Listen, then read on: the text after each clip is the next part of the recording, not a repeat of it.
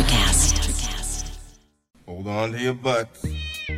We are changing the course of history as we see it. That is what Wesley demands. Now, this affects Iris. Um, Iris, where are you? What you feel only matters to you. I do not entertain hypotheticals. The world as it is is vexing enough. Iris, I have a tip for you. Don't take drugs! Or whatever movies with Wesley and Iris.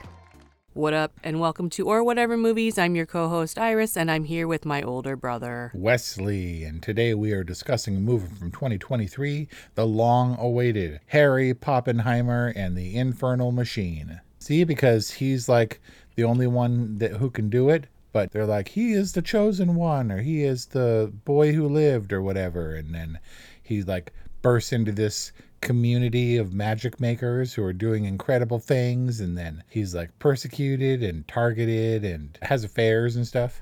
Has affairs. yeah. And the infernal machine actually would have been a really good title for indiana jones and the dial of destiny but that title was already used in the indiana jones video game which i didn't play indiana jones and the infernal machine And you watched all of the Christopher Nolan films, of which there are four. I did not Five? watch all of them leading up to this, as Oppenheimer, which is what we're discussing, is not connected to those other movies. However, like a decade ago, I did read The Modern Prometheus, the book on which this movie is based. Oh, Oppenheimer and the Manhattan Project were alone, ensconced in this installation in the middle of nowhere by necessity to keep the uh, Manhattan Project a secret as much as possible. And so that book, it didn't really go that angle, but there were many drugs which didn't factor into this movie a lot. And I expected it to be a much more psychedelic madness in the tunnels under Los Alamos than it was. And There have been two television shows, count them two. There's even one cast member whose name escapes me who was in one of them, which was Manhattan, with parentheses around the A and the dead center standing for atomic. And then there was Nuclear, about the family dynamics in Los Alamos, given that all of these scientists were brought in with their entire families, moved to these basically, it was like their self imposed concentration camps. And get it nuclear, like family, and also nuclear. not to be confused with nuke, nuclear, nuke. Nuclear? Nuclear. you can't even say it. So bad you can't even say it, which somebody said in this movie a number of times. Strangely, it wasn't the Matt Damon character. He, oh, you think that the Matt Damon character at least was probably the most primed and positioned to say nuclear? yes. So there are a number of properties, but nobody tells a story quite like Christopher Nolan tells a story. So what angle did you would you say he took this? He took this in the loudest, most cinematic, not at all. I mean, this movie had been categorized as a thriller, and I was like, really? A thriller? It's a little bit tense, but it wasn't the madness, the, the descent into madness and regret that I expected it to be. I, feel like it was a straightforward direction, but it, it pivoted a number of times, but the music didn't pivot. It was pounding and relentless and dramatic, even after the A bomb test, when this movie then descended into a courtroom drama of sorts. Descended, I mean, that was kind of a device that they used throughout. And by courtroom drama, you're referring to the Robert Downey Jr. Senate hearing. I did the most prep I could, technically speaking, which is apropos for Christopher Nolan, to get this movie done the right way. We saw it in one of only 19 or 20 screens nationwide, which was 70 millimeter IMAX, and with optimal seating and all that stuff. The, it's in a single reel and that reel is 600 pounds. The one at the TCL Chinese Theater on Hollywood Boulevard had to create a special projection room. They had to expand the projection room to play this thing. Uh, total film, 70 millimeter IMAX, is like 11 miles of film.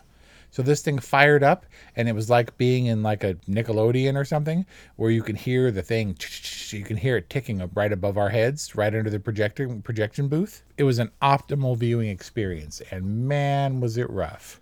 Rough. Yeah, did you see the the meme of the dude who they showed a theater seating map and it's like all full in the back and all full in the third row and the second row has nobody and there's one madman who booked a dead center front row seat for IMAX 70 millimeter? Who is this mad man? Definitely. Yeah. Somebody who went in on drugs. right? And it, it was almost that experience for what was supposed to be the perfect presentation. We got horrible sound mix.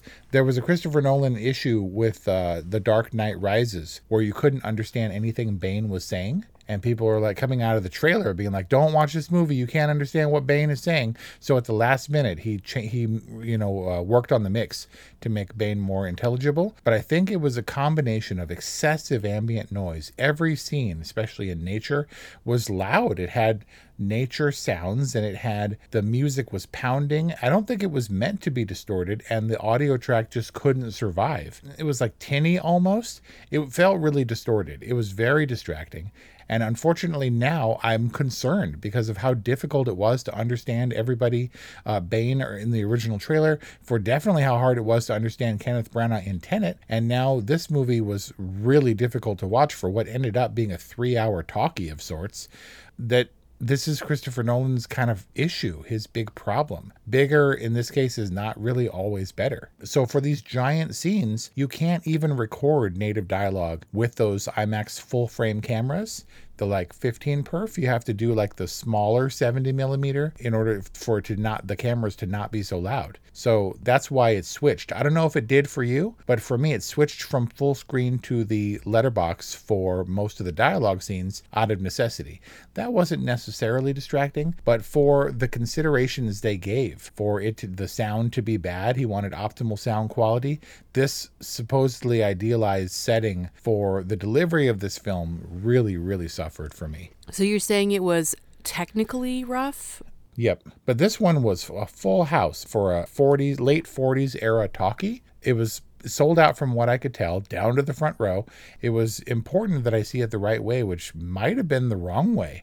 We did not see Mission Impossible Dead Reckoning in IMAX. We saw it in laser, and the picture was crystal clear. It was actually a really nice experience, and I felt like this was murkier, darker somehow. Man. Maybe it's just a murkier, darker film with all of the space and energy, like the interpretive, impressionistic, like energy and fire shots. But it didn't feel quite as crisp or clear as in Mission Impossible. But otherwise, I think was a fairly good cinematic experience. It wasn't totally overwhelming, and the sound was the, the sound was not distracting at all. Oh, that's good. That's good for you. So keen was Christopher Nolan to make this a proper cinematic experience. Like, hey, what he's trying to do is get people back into the theaters. Like, real, like this is where you need to see this movie. He actually had Kodak develop, or they agreed to develop, the first ever 70 millimeter IMAX film stock in black and white, so he can shoot that stuff without color rather than dropping it out, dropping the color out. Um, Yeah. No tricks, he claims. Difficult for me to believe because there's compositing, there's layering. He claims not a single CGI shot in this movie. So, all those rocket trails, they filmed multiple practical explosions on high speed and then slowed them down for a much larger scale feeling explosion, composited some of them in, layered them on top of each other to make the uh, ultimate Trinity test uh, look good on film without using CGI, but there are still tricks in place. And as with everything huge and spectacle based this summer, you wonder how much of it was necessary to achieve the effect that, you know, where we, we're getting uh, things where fire fills the entire frame of the screen. And is it is it necessary? Is it effective? Well, fire is really hard to create virtually. Yeah, I'm sure. And that's the point. Is does all that hard work to painstakingly create it practically does it pay off? Well, just like saying that Tom Cruise does his own stunts, it's great PR. Yeah, someone sat me down and was like, "I don't know anything about this movie. Like, why is this movie important? Why is it a big deal?" And my like lame ass response off the cuff was like, "It's Christopher Nolan. It's 70 millimeter." but that it, it, I found it doesn't mean anything. It's great, and, and I'm all one to advocate for the preservation of the cinema of movie theaters in general, large scale large scale movie presentations. I don't know that it matters, man. Well, then what does make this movie important? And why are people going out in relative droves to see it? It can't just be the counter programming in the Barbenheimer weekend. I think honestly it might be. Look, we're looking for Christopher Nolan's spectacle, absolutely, but he's burned me. Get it? Get it? Maybe one too many times. Coming off of Tenet, people are going out in droves. What? How? But you loved Tenet number one, and before What? that, he did uh, Dunkirk, which was massive in scale, but it was just that may have warranted seventy millimeter, I guess. Oppenheimer didn't, but it's kind of what his thing is. I mean, it's not a secret. He's done like six movies now in IMAX seventy millimeter, at least partially. It, it's kind of his thing, but. I didn't really have a response because it's none of the people depicted in this movie who were adults back in you know the 40s were alive. I, I honestly think maybe not the counter programming just as kind of a gimmicky thing, but I do think that this represents moviegoers the extreme dichotomy. The people who are going to see Barbie are as fanatical as the people who are all fired up about going to see Oppenheimer and 70 millimeter. It's just the two extremes of two very different films and filmmakers aesthetics couldn't be more different. It just makes for good, like you said, PR and and just to say that you did both, to be nice and rounded. I definitely saw there were a number of Kens donning Barbenheimer shirts. Um, I didn't exactly see anyone going out in 40s garb, but the Pink Army was in force. The Barbie Corps was intense, right? I was shocked by how I expected it, but not to this extent. We saw Barbie on Friday, Oppenheimer Saturday morning, and arguably the theaters were just as crowded, but Friday night was overwhelmingly pink. And while there was some pink representing on Saturday, really not so much. The Pink Army was all hungover, yeah, that's what that was Kelly Ray's theory as sleeping well. in. So there was something odd but magical that happened with the pro- the counter programming in the Barbenheimer weekend, and maybe there's some pride that goes into saying that you know that you could be a fan of both, or that you know you have the ability to appreciate both. I think what Oppenheimer has going for it, other than Christopher Nolan and other than 70 millimeter, is its stellar cast Oh yeah. Left and right, some of the biggest names in entertainment are popping up. And I was really I was really impressed with how some of these cameos really stole their scenes, really made left their mark on the movie. And then also even though Cillian Murphy isn't what I would I- think what the public would consider a movie star or one that you could expect to open a 150 million dollar weekend, he is a, you know, Christopher Nolan mainstay and really really well suited for this role. I do agree, and he took it very, very seriously. Despite appearing in lots of Christopher Nolan movies and having been around for a long time now, never played a lead in a Christopher Nolan movie. He took it seriously. Matt Damon and Emily Blunt were like, "We never saw that dude eat. We never saw Cillian eat once in the movie because he got all gaunt and and uh, and adhered to this really strict diet." But he's, you know, he's got an interesting face to look at. I was like, we got to get Cillian Murphy and Robert Downey Jr. and Jason Bateman. We got to get them with a nutritionist because they are wasting away. Yeah. And I and they I'm like, do they have, are they working on body images? What's happening here? Who knows, man? But this is what happens. Academics, man, they just kind of like they get all gaunt and they they exhaust the tweed market, and they and they and like the the tobacco market. It's true. The absent-minded professor archetype is a is a thing. It's a real thing. Absolutely. I've long maintained there's a very fine line between genius and madness in a way. And of course, it can be a curse to, to have this faraway gaze that glimpses beyond the mundane everyday into theoretical physics and the horrors that lay within the awesome responsibility they wield because the numbers make sense to them on the chalkboard. The unbearable infiniteness of the universe. right? It was said that uh, someone asked Einstein some remote, you know, random question about how how many blah blah blahs are in this or how what's the distance between this, and he said, I I choose not to keep in my mind things that can easily readily be accessed in a book. I he's it's more theory in his mind, so he doesn't memorize facts. if the portrayal of Einstein and Oppenheimer is accurate, he was really interested in uh, putting around in those later years at Princeton. Yeah, I'm sure the mind was always going, but he seemed content to let the Oppenheimer character bear the responsibility of the Manhattan Project. Yeah. So let's talk about what you talked about, which is basically how this movie made everybody and their brother look old. Oh, yeah. At what point, and have you still, is it yet this point? At what point did you recognize Josh Hartnett? Uh, when I saw his name in the credits, Oh, man. I was like, is that Aaron Sorkin? I, d- I didn't get it. No, seriously, what role did he play? He was the guy who was running the uh, the particle accelerator next door when Oppenheimer moved in. He's like, "Yeah, I got some great Oh, I got some great tests I want to try on your thing." And he's like, "Yeah, come on over." the glasses. Ginger dude with the glasses, strangely large. Was he? He was huge. Yeah. But then Cillian Murphy made Robert Downey Jr. look big, so that's some perspective for you. Straight um, gaunt. Wow, that was Josh Hart. I mean, that was a major role, and I really couldn't tell. Was he friend or foe? I think he was friend, but but in academia, there's only so much you can do. I I don't know that he was a friend. He was a colleague. He was a contemporary, as much as anyone can be a contemporary to Oppenheimer. Okay, because Josh Hartnett's character wanted to support Oppenheimer's theories in his lab, but he also was was frustrated with Oppenheimer's insistence on bringing politics into the institution into the lab. And then at the the random summit in the restaurant where they're moving the flowers around, was he upset? I don't know, man, because I couldn't figure out a lot of what was happening in this movie. I feel so underqualified. I really tried to pay attention, but even still, not being qualified in addition to a really rough uh, audio mix, I really had a hard time following. It was, I was about halfway through the movie before I was like, okay, these are absolutely taking place in chronologically. Yes, it was not chronological, and they tried to help us out by like graying up Cillian Murphy's hair, and Right? How old are the old people? Are they even older now? Where are we? it was the nonlinear storytelling was definitely confusing, and I was so I was trying so hard to keep up. But I tell you, about two hours in, I was lulled into this complacency where I was just watching it on a very washer level.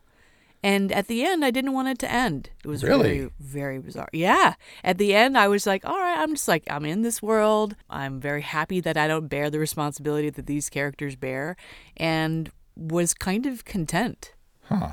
So, what were the stakes? I mean, they, of course, they were in a race against the Nazis. This is theoretical. They talked about the paranoia of leaks and of spies and of a, concurrent, you know, race, a, a Cold War of sorts, even though it wasn't like sort of clearly defined. But we had no clue how close these theoretical Nazis were to achieving the thing until they showed evidence of the testing. But to get them on their feet and really get this operation, the ball moving, was all just sort of talk. It was trying to beat the Russians and trying to beat his guilt over his affair, I guess, or trying to stave off his madness, you know, that kept him up at night or led him to poison his professor or attempt to poison and almost poison Niels Bohr. But what were we driving towards? I think that's a really fair question, and I think that it shifts over the course of the film. The initial stakes are are ending the war, which they, in a misguided way, equated with uh, world peace. And then once the deed is done, the war is over. You know, these scientists, for better or for more, most likely worse, have demonstrated to the world that this is possible.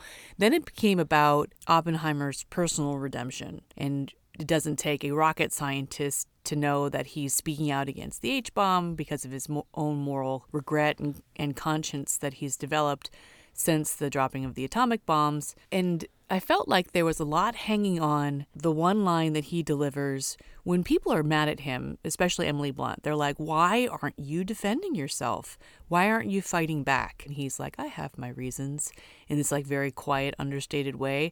Felt like there was something to that that never quite resolved. Oppenheimer has his reasons. Not going to share it with us. Not going to share it with his wife, his ex-wife. Uh, in addition to Ex whether or not, they got divorced? Yeah, he said my ex-wife, and she came to defend him anyway.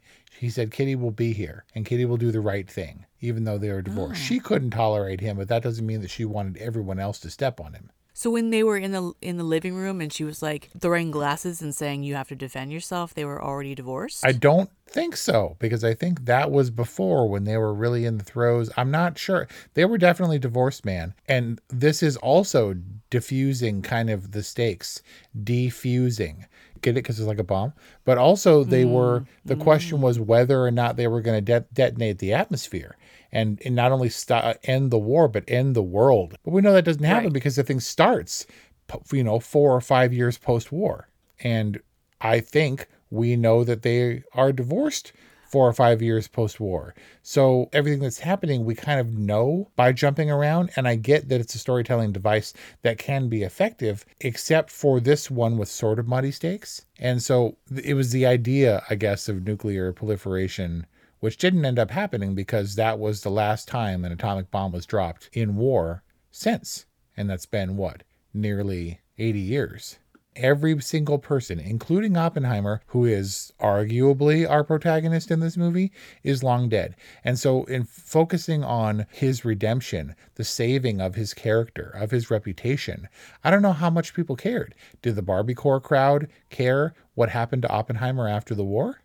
We were in at the we were walking across the spectrum because target is on the far end and there was a, a, typical orange county girl behind us and she was like oh my god i want to see this movie so bad i have no idea what it's about but i totally want to see it wow speaking for the masses it is it defies logic that Christopher Nolan films work? Like, is it just the pure audacity of his filmmaking that makes people want to see his films? Like, I really like films that are paced so well with the audience's intake that they make you feel smart. You're like, I get this. I feel smart because I'm watching it. No, not Christopher Nolan films. If anything, you walk out feeling dumb. Like I walked out of Tenet being like, did I really miss something here? Right. And Oppenheimer is just as flummoxing. You walk out and you're like, whoa. And so was Barbie. Barbie was kind of weird and kind of made me feel dumb in this really ironic way. and I would so like how does that work? Like is there a part of the movie going audience that wants to feel like movie sophisticates that can sit through 3 hours of Oppenheimer? I 100% believe there is a contingent of people who who think that because they got through it and connected simple dots that they're on a level of understanding that you know one of our premier filmmakers uh, is is hoping that they're on and that he himself is on.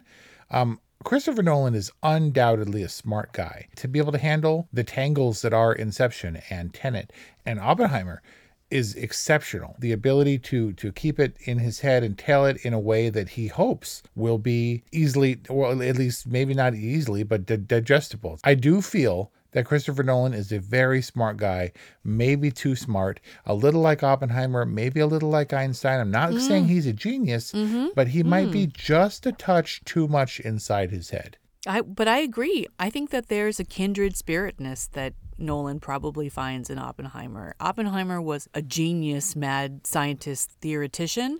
That being said, he was also an exceptional project manager, you know, and mixed with a borderline toxic amount of ambition. Like, there's a reason that J. Robert Oppenheimer specifically was the director of the Manhattan Project because of that mix of ambition, you know, scientific genius, and the ability to be a producer can you think of another producer at the highest technical level that is a writer, uh, producer, director who brings some of the most ambitious films in history to life, who is also maybe a near genius, but who alienates a lot of the cast and crew that he works with? James Cameron. James Cameron, who who then delivers his movies much more intended for mass audiences for the mainstream in a way that is I've never been like I'm too confused to understand Terminator 2 Judgment Day. It just it's not I mean even as a kid, it feels like a better execution of convoluted material where he's got an entire future war in his head that he can deliver piecemeal or in a way that doesn't make you feel dumb. I felt like I was the person who was most receptive, who's like, we got to trust Christopher Nolan. He's going to do it because 70 millimeter. And I read the book and I still couldn't, I definitely didn't feel like I didn't want it to end. I was like, where are we in this three hour epic? Because we got the test done. They're obviously not going to show the bombings in Hiroshima and Nagasaki. So what are we doing? It wasn't quite that harsh, but I was waiting for the big pay, and the big pay never came. So, what I think you're talking about is the ebb and flow. It just doesn't have that kind of rhythm to it that gives you the build and release. And so basically, you're sustaining this kind of suspended state throughout the entire film. I think the only thing that really provided rhythm in the film for me was the appearance of all of these different characters. Like when Casey Affleck shows up on screen and is this menacing Soviet hitman. I was like, what is happening and why is Casey Affleck so terrifying? And with all of Matt Damon's like background on the character happening in parallel, I was like really afraid for Cillian Murphy's life. Even though I know he wasn't gonna like just strangle him right there, but he could have. when Gary Oldman showed up, come on. It was great. As a truly unsympathetic Truman, Yeah. Don't let that crybaby back in here. you gotta kind of hate that guy, right? But that's what it takes. It, it takes that complete callousness to be the president in the time in a time of war. Then there was the Florence Pugh appearances. Yeah, not a lot of not a lot of screen time, but we saw a lot of her. You're saying all of the screen time she did have, she was naked? Pretty much. And and she committed suicide, the Tatlock character. But did she? Because maybe she was struggling and someone drowned her, but why? Well, it wasn't someone trying to get to Oppenheimer. And I was like, oh, intrigue. But then also I didn't care.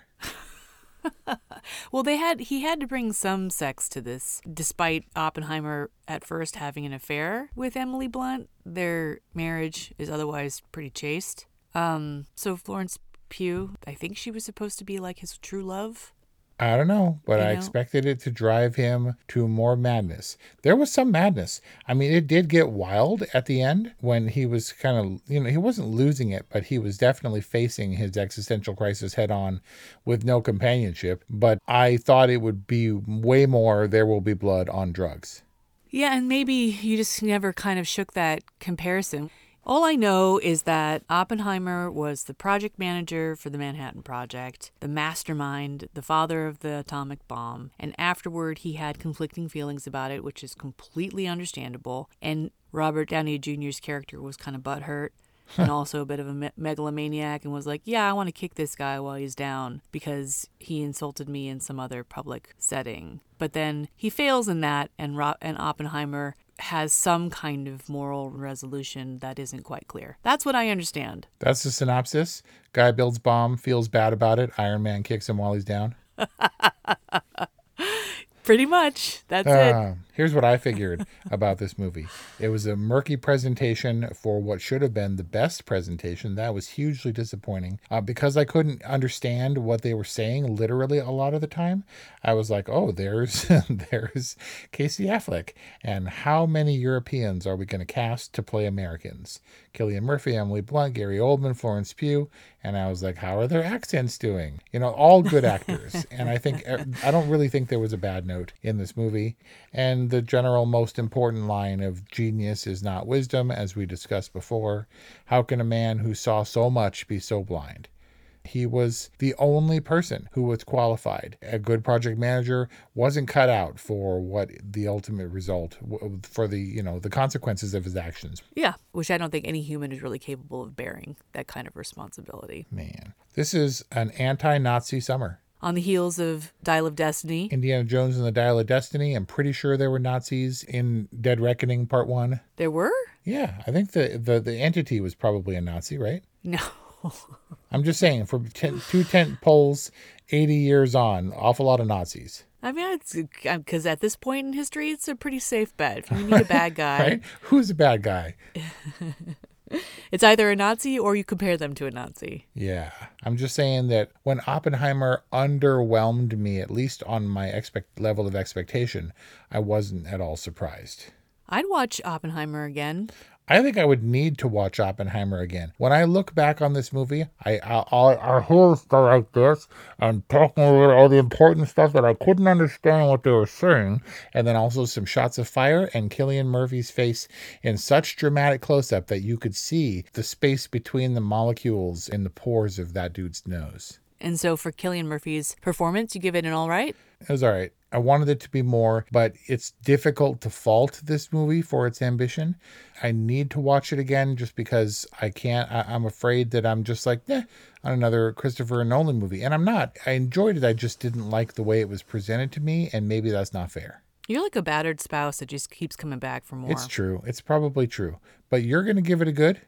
I am. In fact, I feel maybe similarly about Oppenheimer than I did to Tenet. Like, I think this is worth a rewatch. I think that it will continue to give every time I watch it. I, I guess I just. I didn't take this one as personally, probably because I didn't have to drive down to San Diego to see it. I'll give Cillian Murphy a totally. I think Emily Blunt will be nominated for an Academy Award. I think that this film will be nominated for Best Picture, and I think it has a really good chance of winning because it makes the Academy feel smart to vote for it. I think that it was wildly ambitious and yet kind of oddly understated, and yet it seemed important.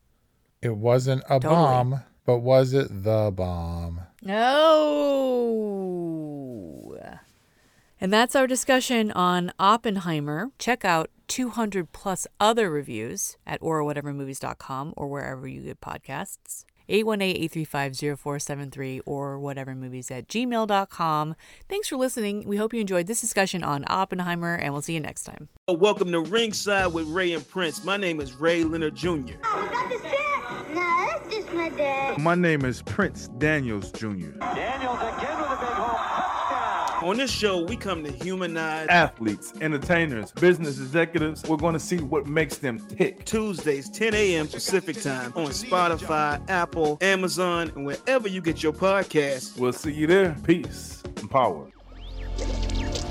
Electricast. Miles, are you ready to record our promo for season two of the Wanna Bet podcast? David, have you ever seen a grown man naked? Miles, we're not here to quote lines from Airplane. We're here to tell people that season two starts August 18th. But I like airplane. I know you do, but Wanna Bet is a sports betting podcast. Each week we bet $1,000 on the NFL teams and games that we love. Well, that sounds like fun. It is fun. And last year you picked over 60% of your games correctly. How'd you do? We're not talking about that. We are telling people that they can find us every Friday. So no more movie quotes. Roger, Roger. Electricast. Electricast.